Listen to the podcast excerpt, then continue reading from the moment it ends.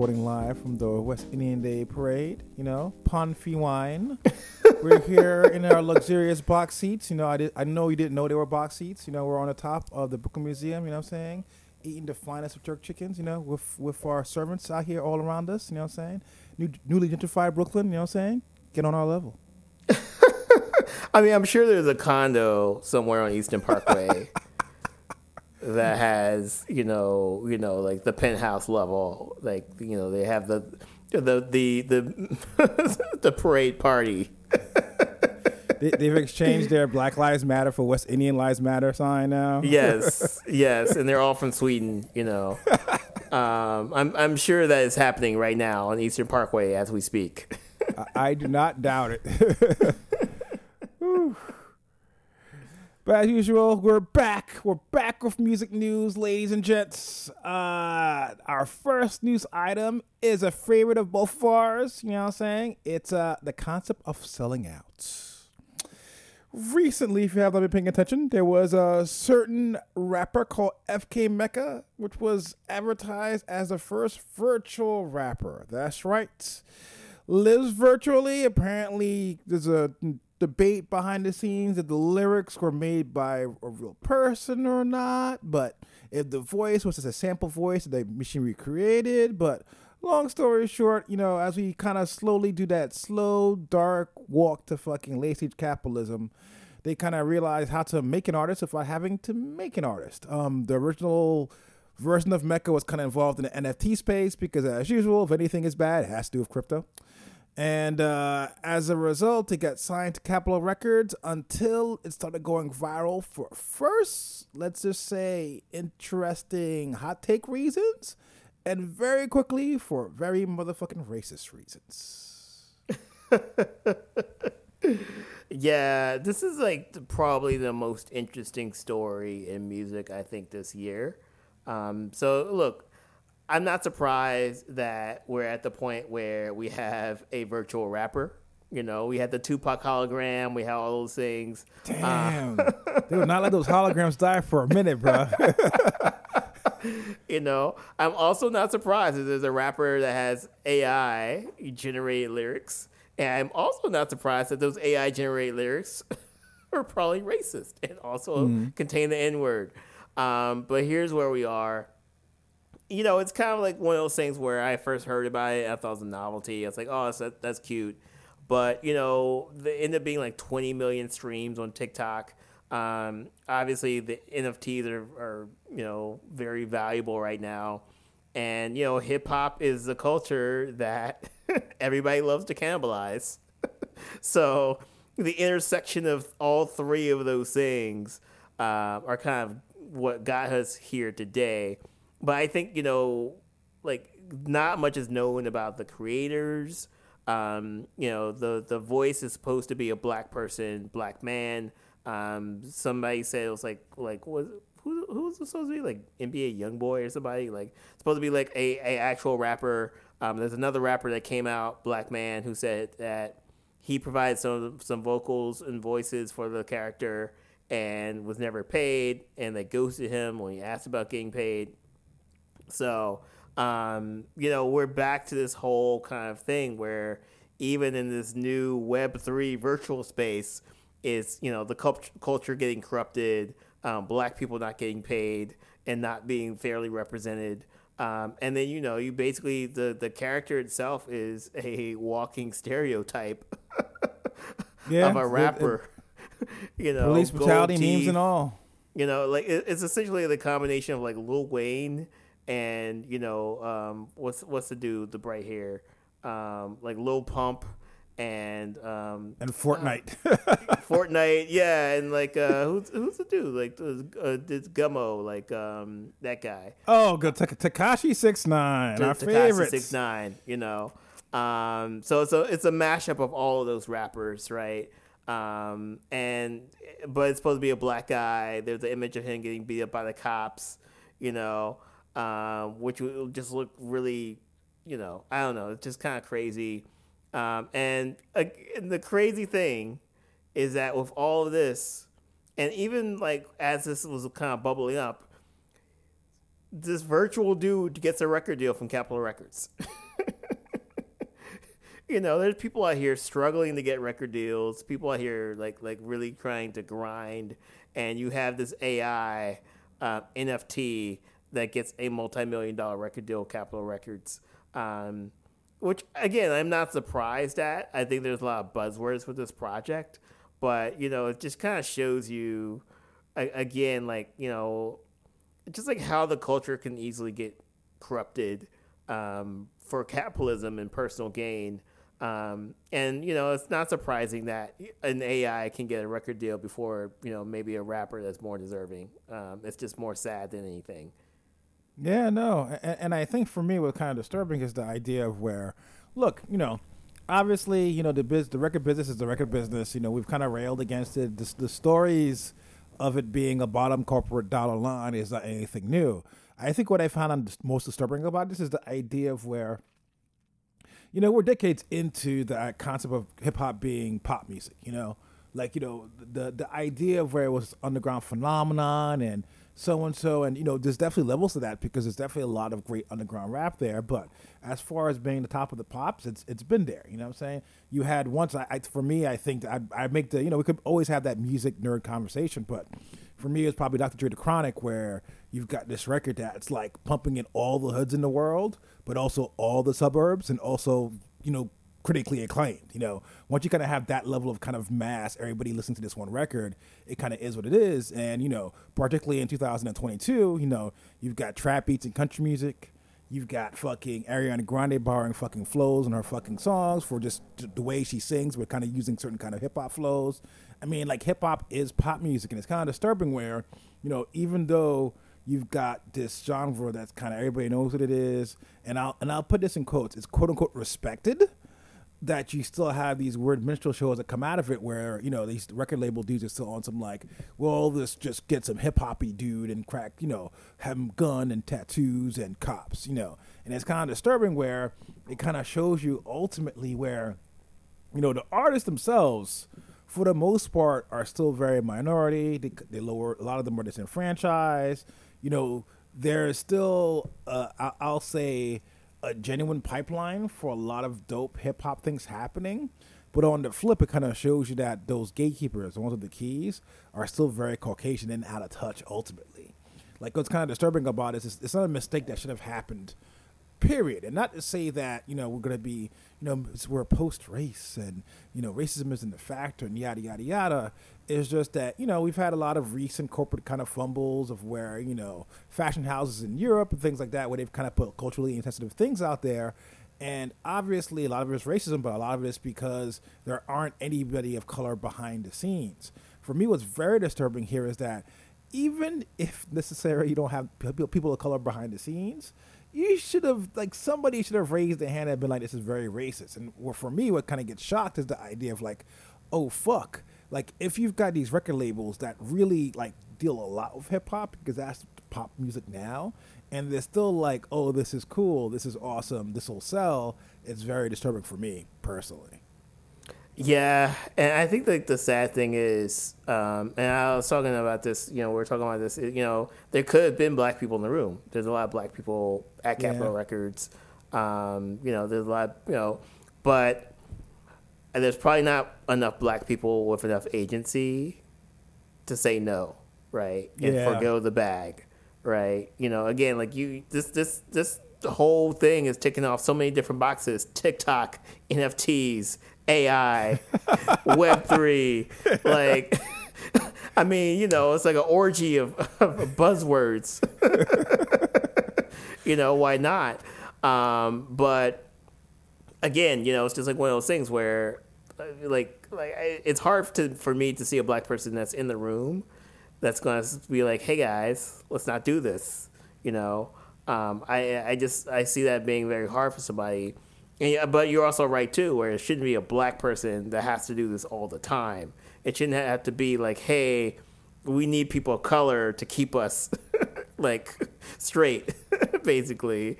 Yeah. Um, but I, I, you know, I, I'm just not surprised that you know, even if they those things are brought up, I think the upside in terms of like, you know, we can be the first record label to have a, an AI rapper. We're to be cutting edge, you know, and that's to raise the stock price like 10%. You know, I, I could see like people foregoing that in the name of capitalism, you know. Yeah, it's, and yeah, it's, it's such a terrible idea, but I guess is the, you know, as AI gets smarter and gets more commodified to create the art, it's kind of interesting to see these kind of gatekeepers willing to hop on it very quickly because for them it's just more money in their pocket at the end of the day. And again, I am I am not I am not naive in the idea of where art itself is a commodity. But like I said, it's what's disturbing is the fact of where it's like, damn, it just kind of shows you just literally how, despite all the all the all the big things hip hop has done for music in general, you know what I'm saying? It's still disrespected. It's not treated with respect. It's the idea of where, sure, you might have a dude who's tatted up and doing X, Y, Z, but you know that dude is still an artist. Like you know, like just because you know it's kind of weird to have these fucking. And again, obviously, this racism is kind of big, like reason why. But at the end of the day, it's kind of hilarious to me where you've got these artists that have been here for like Lil Wayne. Lil Wayne has been putting in work for decades, pop songs X Y Z, and it kind of just shows you that you know at the end of the day they kind of just see him you know as a nigger, whereas it's basically somebody who's a weird stereotype doing X Y Z. And like I said, that's kind of fine depressing. And back to your point, you know, ideally you want to have black people behind the scenes in very high levels because it's our culture. Full stop. Like there's there's no reason why you know, and you had little things wobbled up here and there, you know, but ideally, like I'd make an argument that you know it's weird that kind of similar to like sports. If all your players are like of a certain persuasion, it's very weird to have everybody in the back end not to be of that persuasion. I think right now, decades into basically, you know, black culture kind of ruling the fucking pop fucking zeitgeist, that you probably should have expected that it should be enough trickle up where it'd be you know heavily black in those boardrooms, and it's not, and I think it's unfortunate. But that said, like what, what kind of got me a little bit kind of annoyed and let's say saddened is the idea of where it's like fuck, like this is literally a minstrel show and shit kind of happened, and I, and I remember. You know, having a like we have our notes, and I kind of put on, and I started thinking a little deeper. Now, I was like, in general, we've got a lot of these, like let's say, and I, I don't want to kind of go in on white rappers per se, um, because you could make the argument like let's say somebody like fucking like Tekashi Six Nine, you can make an argument of who's the Florida rapper with the with the um, young dude, Lil Pump. Lil Pump, my favorite. Like you've got these characters that kind of come out there and kind of like you know are doing hip hop larger than life, and and here's the thing, right?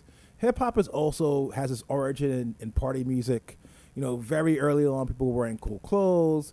There's a certain level of peacocking. There's a certain level of kind of like you know larger than lifeness to it but at the same time, it is a culture. You know, it's something where people kind of live, walk, talk, sleep, eat. And it's kind of disheartening where at the end of the day, you've got these kind of like things kind of coming in who are not of the culture taking advantage of it. And I and I thought that honestly we kind of moved past that, you know, and, and I and it kind of just shows you that at the end of the day, just like you know, white supremacy kind of it's always there and kind of there here too. You know, what I'm saying it, it's it's you figure that in 2022 we wouldn't have to have a, a, debate about a minstrel show that you know that was people were proud enough to put out a press release. oh yeah, like somebody had to write it up. Like there were a lot of things that happened here. It wasn't just like. All right, you know, I, I got an idea. I hit up Stone. We, we I sent an email to Capitol Records. It pops up. You know, you got to have a social media manager. You got to have somebody making the tracks. You know, he has a song with Gunna. So somebody's got to pay Gunna a fucking bag to get him on the track. You know what I'm saying? Oh, There's yeah. a lot of things that gonna have to happen along the way. So I was like, God damn, all you 30 motherfuckers, nobody was on some like, yo, this looks like some fuckboy shit. Maybe we should fucking turn myself around. You know, and that's the weird thing about it. Yeah, and, and that's the thing too. Like once that train is going, again, like there's there's so many people who a can't say no, or b like see the upside and see the payday, you know, and see the stock price rise, and they're not going to say no because they want, you know, they want to get the bag. Um, and that's like anybody of any persuasion. Um, I, I, think like the, the biggest thing here is, um, and I think this is like de- definitely something that somebody suggested is that whatever, um, because it's all about money, right? And, and basically they're all kind of saying like, you know, they're taking a big bet on this artist because number one, it's a lot of buzz. And number two, you don't have to pay AI. yeah. like a human. So they were essentially trying to, to kind of build this this as like a framework for future artists um, and I think it's failed miserably. Um, but now that they've realized that, now that this money for the advance has been, hopefully, they're like whatever marketing campaign they're not going to spend. Uh, there was a suggestion to to just give it to all the black artists in the label, like look at all your black artists and like you know give them whatever, divide that money, that millions of dollars, and just give them to the, those artists, right? Like don't create some type of fund. you know, or like some type of donate to charity or whatever, because you don't know where that money's going you have black artists on your la- on your label. They sign a lot of artists that they never put out, um, and and they usually sign them to really shitty deals. Um, you know, support the humans and support the creators on your on your label, and, and take that money for your marketing campaign and just give it to all the black artists. You know, that's like a really simple and easy thing to do, and it's a bold move. I, I haven't seen anything like that happen, but you know, um, again, like we're we're just getting to a point where AI has more rights and has more rights than black people right now. You know, which is kind of crazy. so. Moving on into I, I, can't say happier news. Um, long story short, about two weeks, news broke on Pitchfork, Arcade Fire, me and Stone's favorite bands. You know what I'm saying? Or We're out there chilling, you know, knocking back some like Tall Boys. You know what I'm saying? Talking about our reminiscing about life in Middle America. You know, we all just listen to Arcade Fire. You know what I'm saying? That's how you know, in our Ford F one fifties in the corner. You know what I'm saying? That's how that's how we rock and roll. Um, anyway, uh, Arcade Fire, extremely popular band, probably I think it's fair to say one of the biggest indie rock bands out there, even of in today. I, I think yeah. it's fair to say. They, even if they're on a label, they might be signed to a major by now. I'm assuming, but ideally, definitely came from the indie space. You know, dropped a very important, very popular debut albums. Kind of, you know, from that little, you know, like you know, indie Canadian band to playing arenas across the world. Um, they dropped a new record in May. In May, that was uh, pretty much really well received, actually, which we didn't review. I don't know why we didn't review it. So we're, such huge Arcade Fire fans. I mean, oh my God, we have to go back. Called we.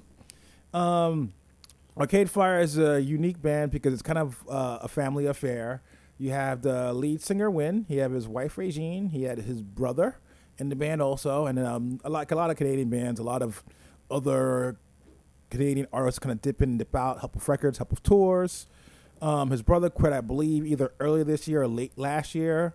And about two weeks ago, right before their world tour, with a lot of arena dates, a lot of money, and things involved, Mr. Win Butler got canceled. And we're not talking in that little canceled where he might have had a little interview faux pas.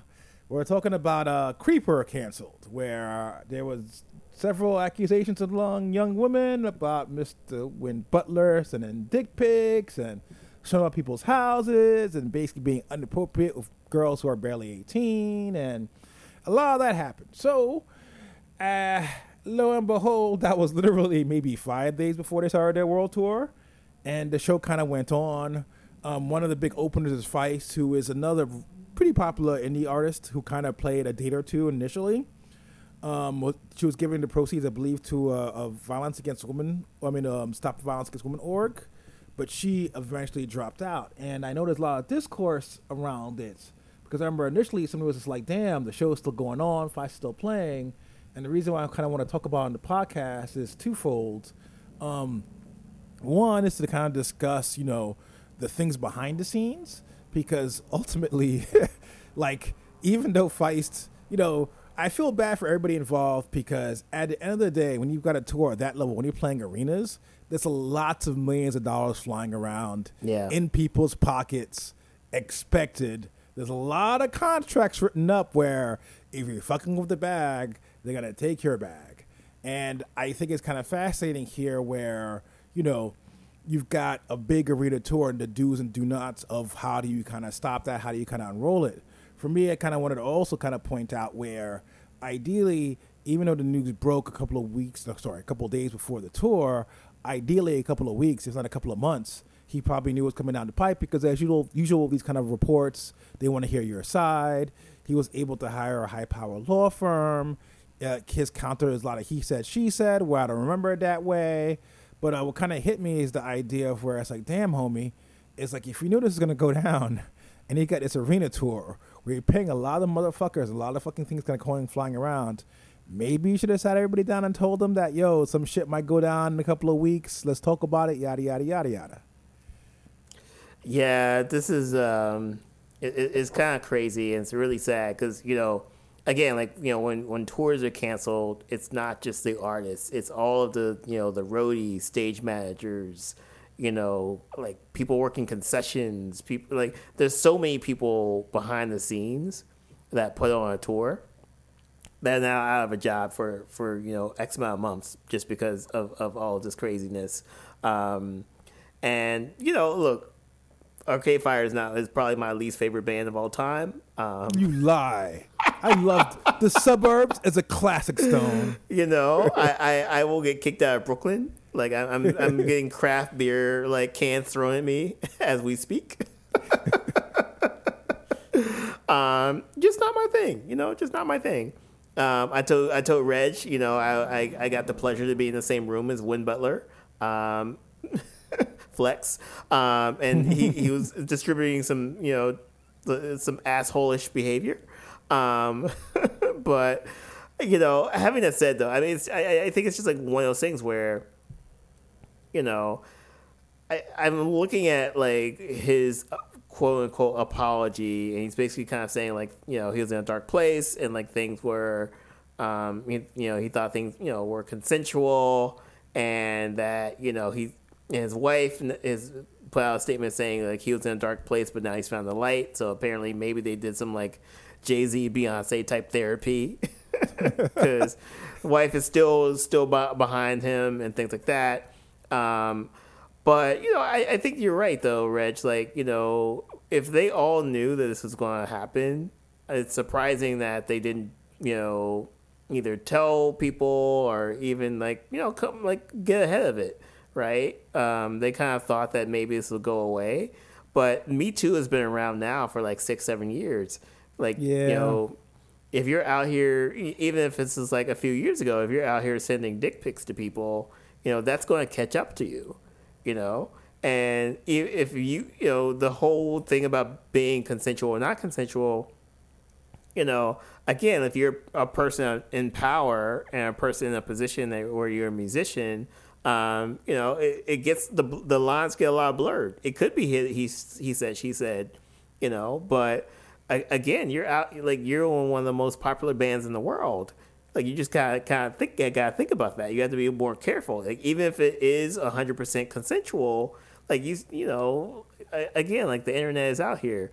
Um, but what it looks like, it was not consensual, or it was like not interpreted in a way that could be consensual. And then the fourth allegation was actually like him actually, you know, groping or sexually assaulting somebody, which is a bit different from the other three allegations. So obviously he was out in these streets doing something or trying to do something and probably taking advantage of, you know, these, you know, like women and there's somebody who's non-binary. So there, but you know, having that said, again, dude, like you, you, you, you gotta take this, this, this L. You know, you gotta take this L. Like you, you gotta be careful around, you know, like whatever. And also too, like you, you can't, like you saying it's consensual doesn't automatically make the assumption that is is, is consensual. You know, um, you you can't yeah. just be out in these streets sending dick pics and thinking everything's okay, and then like yeah. me and like all Pikachu face like five six years later when things like things come out. You know, like it just doesn't work that way anymore. Yeah, no, I love the Pikachu face reference. Yeah, no, at the end of the day, you know, and, and it's kind of fascinating because he chose very much he said, she said, which is fine, you know. Sometimes in a situation trying to read vibes, you know, things get misinterpreted. But, you know, I, I think there's a mass amount of accusations. I think how some of the accusations went from this, like, oh, I thought we were on a date. Oh, I, I didn't. Oh, I reached for a kiss. Oh, I, I didn't want to kiss him. You know, maybe at that level, but like, like I said, at a certain point, you know, sending dick pics, you know what I'm saying, is, is grabbing people, like, you know, that's beyond the pale. And like I said, what kind of struck me is the idea of where, and and look, I don't expect people to be to do the right thing, especially people who are apparently sexual assaulters. At the same time, I kind of found it fascinating because, and go back to your point, Stone, point Stone, you're fucking people over. So like you've got somebody like Feist, right? She's got staff she's got to pay for. She's got musicians because she's a solo artist. It's not a band; it's a person.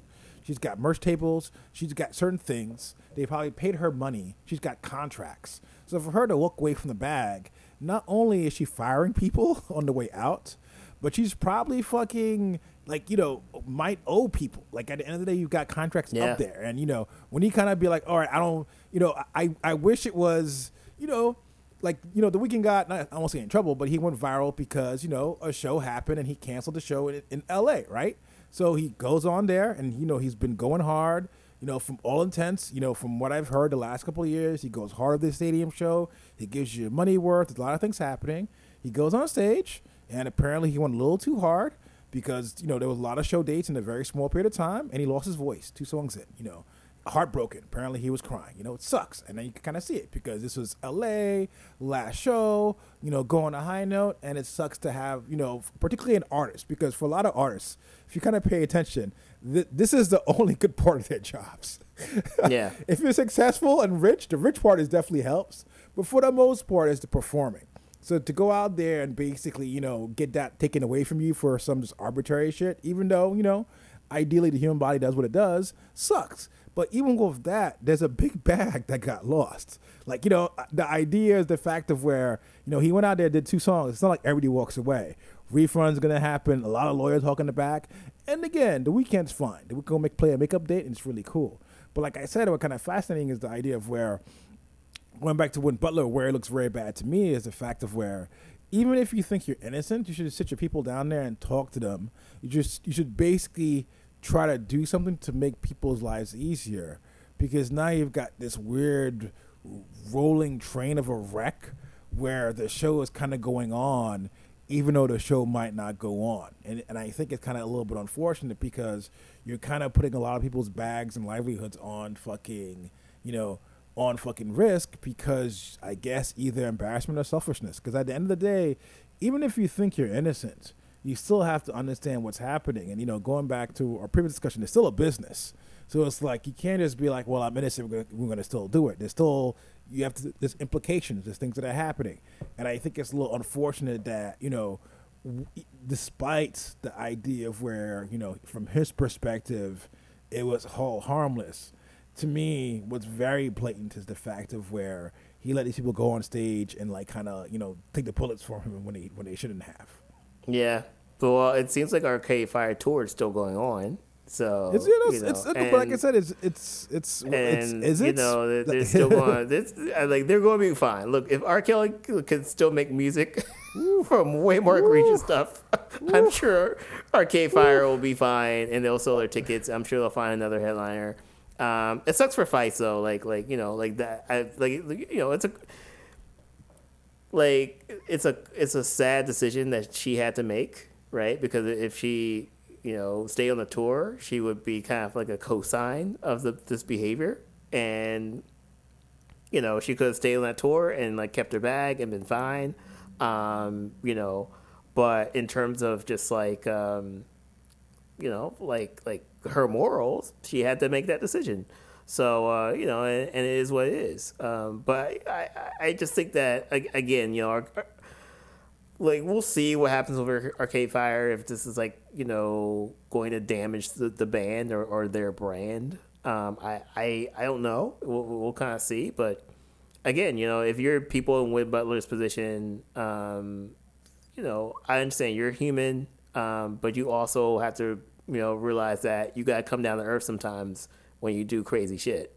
That's also being human as well. Yeah. Um, so, um, also too, I, I actually want to see Feist live. Like Feist is very underrated. I love Feist. Like, uh, I actually love her first album that nobody actually checks for. Like oh, the, oh, Stone going. Give, give, give it to a Stone. He said, "I was a, I was the OG Feist fan, brother. Social scene gang." because everybody's like, um, what was it like? Um, well, The the, reminder, the reminder, her yeah. second album. Everybody loves that. You know, it's got one, two, three, four. It's leaves in the Apple commercial. But "Let It Die," that's the deep cut right there. "Let It Die," Oh, Feist. Stone's That is the deep there. cut. Drinking the Labatt's up in a Montreal fucking nightclub. Like this Feist Like- lady's gonna go far. I'm actually mad because like I, you know, she kind of dropped, and disappeared for a long time. I didn't even know she was still actively performing until this this whole like uh, Arcade Fire scandal. So you know, she's got a and, and I, I, hate comparison, but the only reason what popped in my head first is uh Fiona Apple. She's got that same word cycle where it's like I drop yeah. something and I disappear for like five years, and I drop something yeah. else disappear for five years. You know, I'm I'm this I'm a singular artist. But yeah, no, and it sucks because like you know for something like that to kind of go on an arena tour is a big fucking deal. Or you know maybe not necessarily for a career because a career is kind of in stone, but like for her to kind of play these kind of stages where he's definitely a more intimate. Like I said, it just sucks because my thing is even if you think you're getting railroaded, just because there's so many, so much money involved, and you know this is going on the pipeline, because like, I guarantee you, he knew weeks, if not months, that they were investigating this shit. It's, for me, you have to do the right thing. You have to step up and be like, "Hey guys, so everybody down there, be like, this might happen. Where do we sit? Talk to Feist personally. It is kind of it's fucked up to kind of have the show go on, but you know, not give everybody an option to kind of get out of it because they've got yeah. information. So yeah. that's where I kind of sit with it. Yeah. At the end of the day, definitely. But uh, last thing. Oh, actually, no. We're gonna talk about. Should we talk about Brandy? I guess. I mean, we can mention Brandy. Like, why not? So, uh, Brandy, you know, as we all know, horror horror movie alum, you know, I know what you did last summer, is making a return. She's making a return to horror film. This is an A24 horror film. If you don't know what A24 does, they're, I guess, you know, I, I won't necessarily call them a quote unquote, I mean, I guess they are an independent film company. Yeah. But they're known for basically like, uh, and I, I won't even say, I would say art, art like art house fair, but that's really unfair. I'd say they're more like the Weinstein Company. Um, you know, allegations and jail time aside, uh, Weinstein Company was very known to be like uh like like Miramax. These are these are basically movie companies where they fund low to mid tier movies that the budgets aren't necessarily huge, but the focus is there is more quality than quantity. Um, A24 is kind of similar. It's obviously updated for the current like Gen Z hipster era. Um, they're kind of known for their horror films on top, just because they do very dark, serious, like just very fucked up movies, basically. Like when you get A24 kind of horror, you kind of know what you're getting into. You know, shouts to Hereditary, shouts to Midsommar, shouts to The Witch.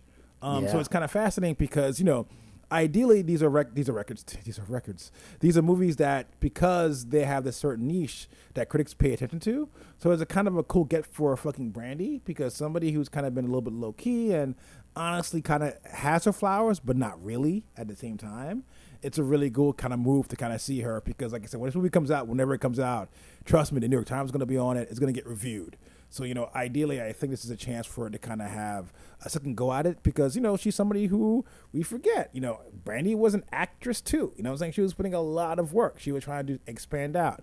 So it's going to be interesting to see her, like, you know, now, like, you know, she's a little bit older. She's a little bit more of a woman, capital W, to see, like, you know, where she pivots if that becomes a good role for her and becomes a good look, what she kind of does in the future because it's not the same thing. You know, she's past the Moesha era, long story short.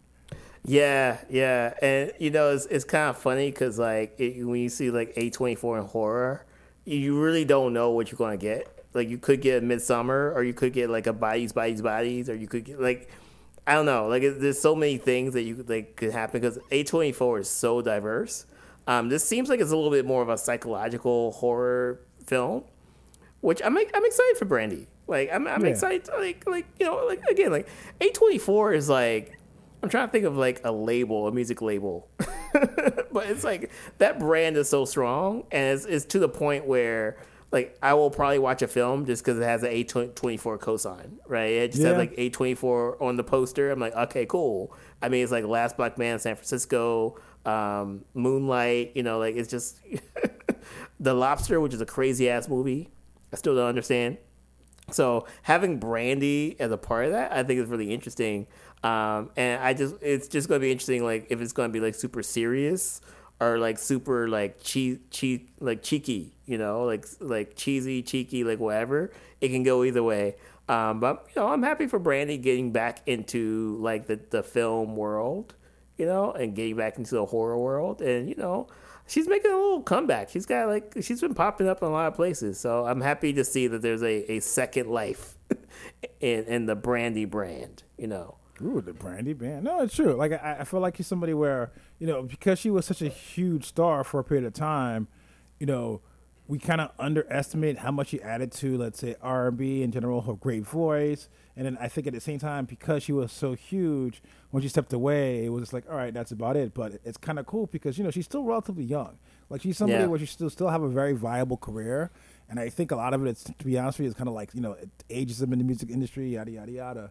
So it's going to be kind of interesting to kind of see her kind of do this kind of movie and kind of you know because I'd make an argument like to a certain extent it's like you know pop culture is very interesting where it feels that you know if you're a black artist and you aren't necessarily making mega waves in black art and at the same time you haven't crossed over with capital C white media kind of ignores you. So while you know Brandy might do like you know verses here and there, I kind of get a little love.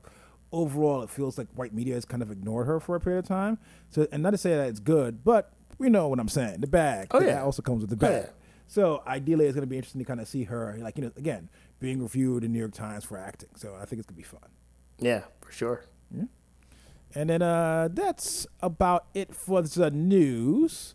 Um, we had some new music, but we're going to keep it pared down just because, like I said, we're out here getting detachments. We're out here on the roof relaxing for our, you know, our nutcrackers while the West Indian Day Parade walks by. But, It- uh, it's, but it, it, it's like elevated nutcrackers, you know, nut, nutcracker cocktails. Just want to put that in there. There's, there's no Henny in these nutcrackers. These, these are fine French cognacs aged in barrels from the Louis the Seventeenth era. You know what I'm saying? We're out here balling out. but uh, I think the last big, I guess, hip hop record that's come out is JID. Um, JID is an artist who I like since the DiCaprio mixtape era.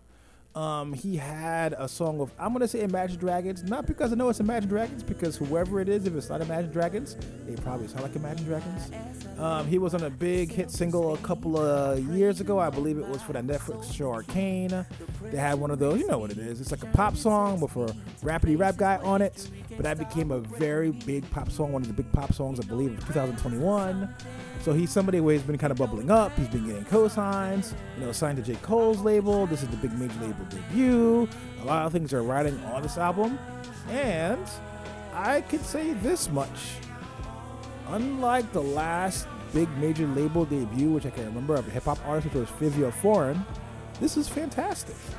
I think that, uh, and again, I, I guess, you know, you try not to compare and contrast artists, but only marginalized ones. I think two black guys in hip hop would do a compare and contrast right here. I think JID knows what's good for him, and even though he's had a crossover hit, this stays very well within the wheelhouse. I think the wheelhouse is kind of interesting because, you know, he's an Atlanta dude, so you definitely have your trap beats, so you definitely have your your your callbacks to R&B, a little bit to funk, a little bit to soul. You've got Mos Def here rapping, but you also have him reinterpolating a Mos Def beat. Like he knows all a lot of P's and Q's are getting crossed over here. But what's kind of cool about it, he's crossing them in a in a, in a non-pandering way. Like there's no like cheap like Hot 97 like like pop radio, R&B radio kind of cash grabs. It's a real well put together album. I think going back to my issues with Fivio oh Foreign, why I'm kind of shooting shots, is because you know I I've been kind of you know I'm a little too old to be out there you know your your New York drill cast paying too deep attention, but I do find it fascinating where from the outside you kind of see this you know new genre kind of bubble up and stay underground and kind of things are happening. So I kind of want to see how it translates into the big time.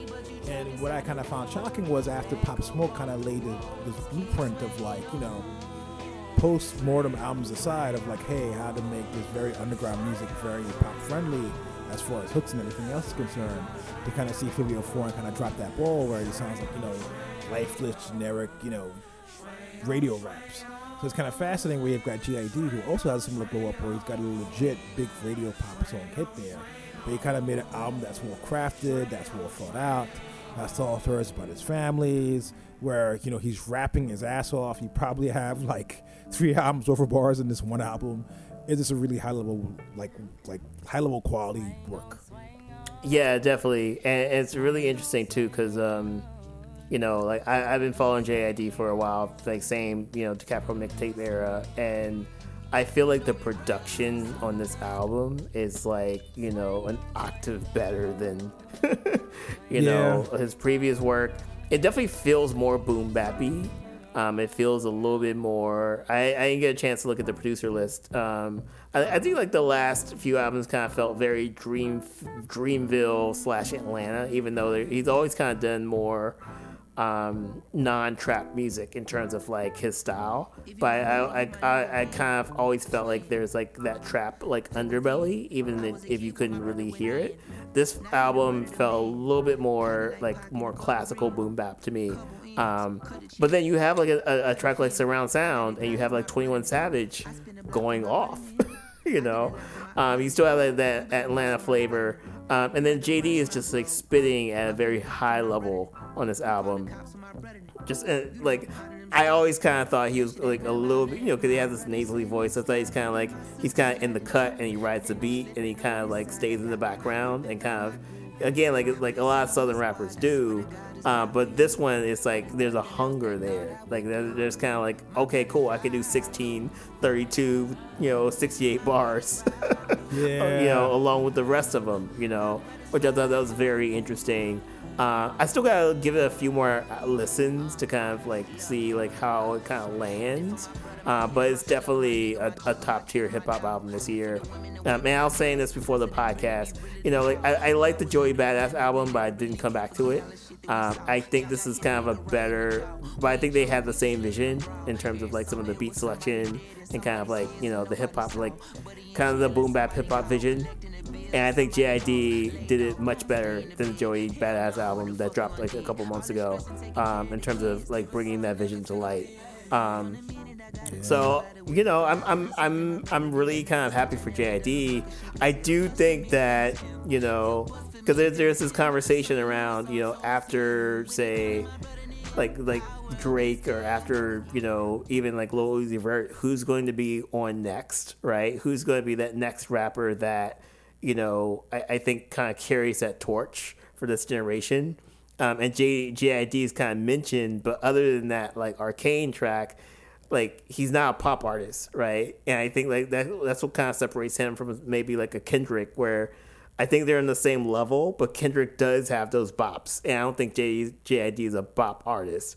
But if he had a few more bops, I could see him kind of getting closer and closer to like that that elevated like top tier of hip hop.